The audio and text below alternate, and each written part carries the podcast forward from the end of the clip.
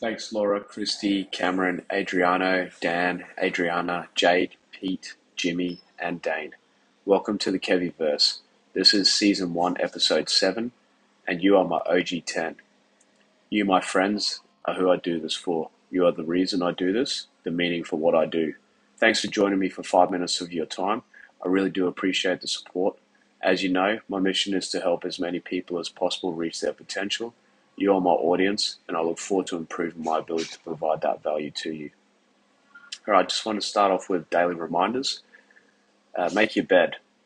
Write a gratitude list with five things you're grateful for. Do a five minute quick workout in the morning, or go for a walk before work to get you started for the day. Read just one page of a self development book in the morning. Throw away one thing, put away one thing, clean one thing. Holy crap, does this work or what? It's amazing. Write down your goals daily, meditate for one minute, read out your positive affirmation list, and at the end of the night, write out a small write out three small wins or uplifting experiences. It helps seal the day, sort of creates a, a positive note on the day to help you think about the day in a positive way. And finally, save, invest, and tithe just $1 a day. All right, structure of the talk today. Number one, what I found interesting or doing something different and positive today. Number two, something I got out of the book I'm currently reading. Number three, chats with my clients. Number four, cool news in the industry. And number five, gym joke of the day. What I found interesting or doing something different and positive today.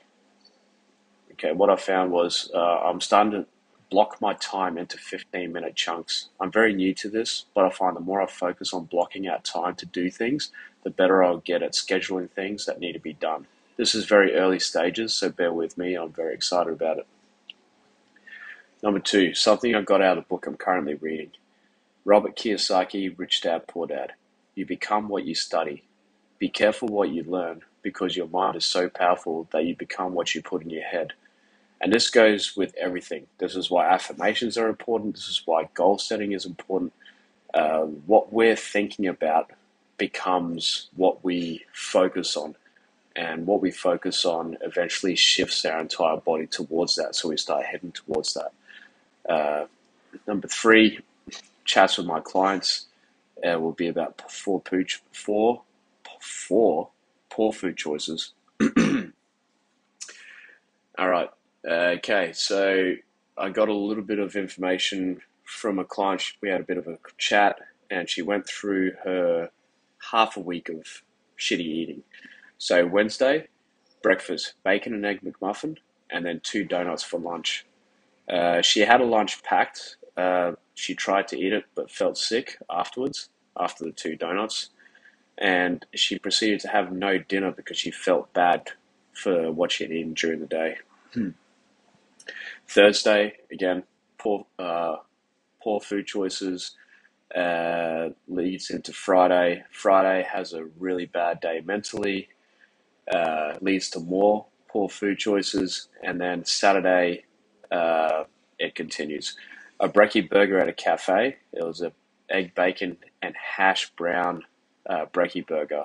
I mean, that sounds fucking delicious, right? Uh, had a flat white with almond milk, uh, one sugar, and as she was paying, she saw a cinnamon scroll, uh, so she had to have it. She got really tired after that. She went for a drive to the Gold Coast and uh, had an ice cream down the Gold Coast. Came home and didn't have dinner because guess what? She felt bad again. Sunday, uh, went off to work. Uh, at lunchtime, she drove. She drove out of work, grabbed a sausage roll and a jam donut. Went back to work I had a big day at work, so for dinner she had a medium double cheeseburger meal, normal Coke, and apple pie. I mean, even just having a normal Coke, right? I mean, she's already rolling through this day, well, with quite a ride, and she she decides to grab a normal Coke. I mean, she's literally like just forcibly now making the wrong choices because at this moment she just doesn't care. she does and what her thing is, she does really well for a week, and then she throws it away the next week. Uh, now, situation is not unique. I find this problem, which needs to be solved, comes up time and time again. From the story she tells me, it's clear that the guilt she feels for not eating properly and then skipping her dinner is creating an even larger problem in the morning when her self discipline is at its lowest. Why is it at its lowest? She hasn't eaten dinner, she's hungry, and her ability to make proper judgment call on food is now diminished. I know this because it happens to me when I eat my food early in the day and leave a big gap before bed. That next morning can be a trial, and it is. And sometimes I don't win that trial. I pick up food just to fill my stomach, and because it's not the best food to fill me, the chances for the day to get progressively worse is now increased. Now, what's her mistake? It's the guilt.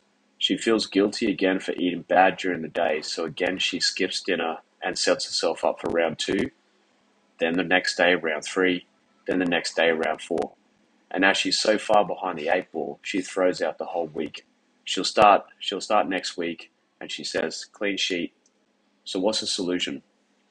You had a shit breakfast and a shit lunch. So what?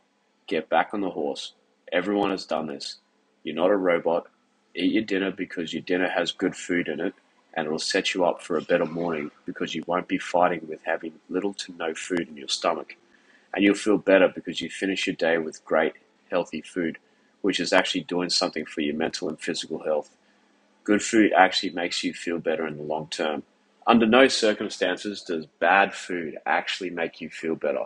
There's no way in hell, long term, a Zinger Burger Deluxe combo has actually made me feel better an hour, two hours, three hours later.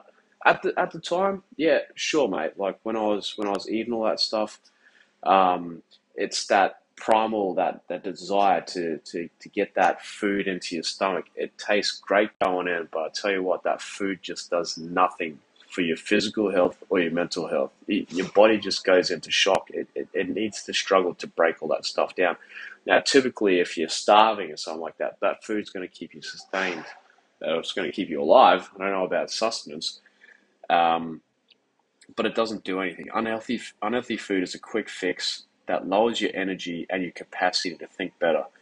So the the rule is when you eat like shit, you better put in that good meal. Don't feel guilty. Move forward. Eat more for that day, but pack in the food that's going to serve you. You'll be better off for it, which is what you want.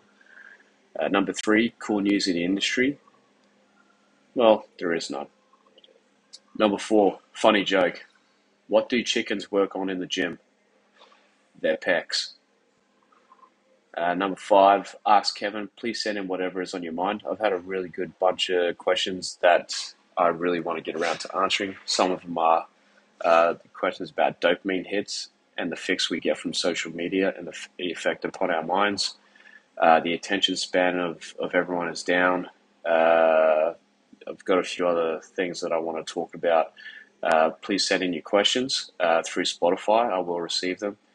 And uh, lastly, I do thank you, Laura, Christy, Cameron, Adriano, Dan, Adriana, Jade, Pete, Jimmy, and Dane for your time.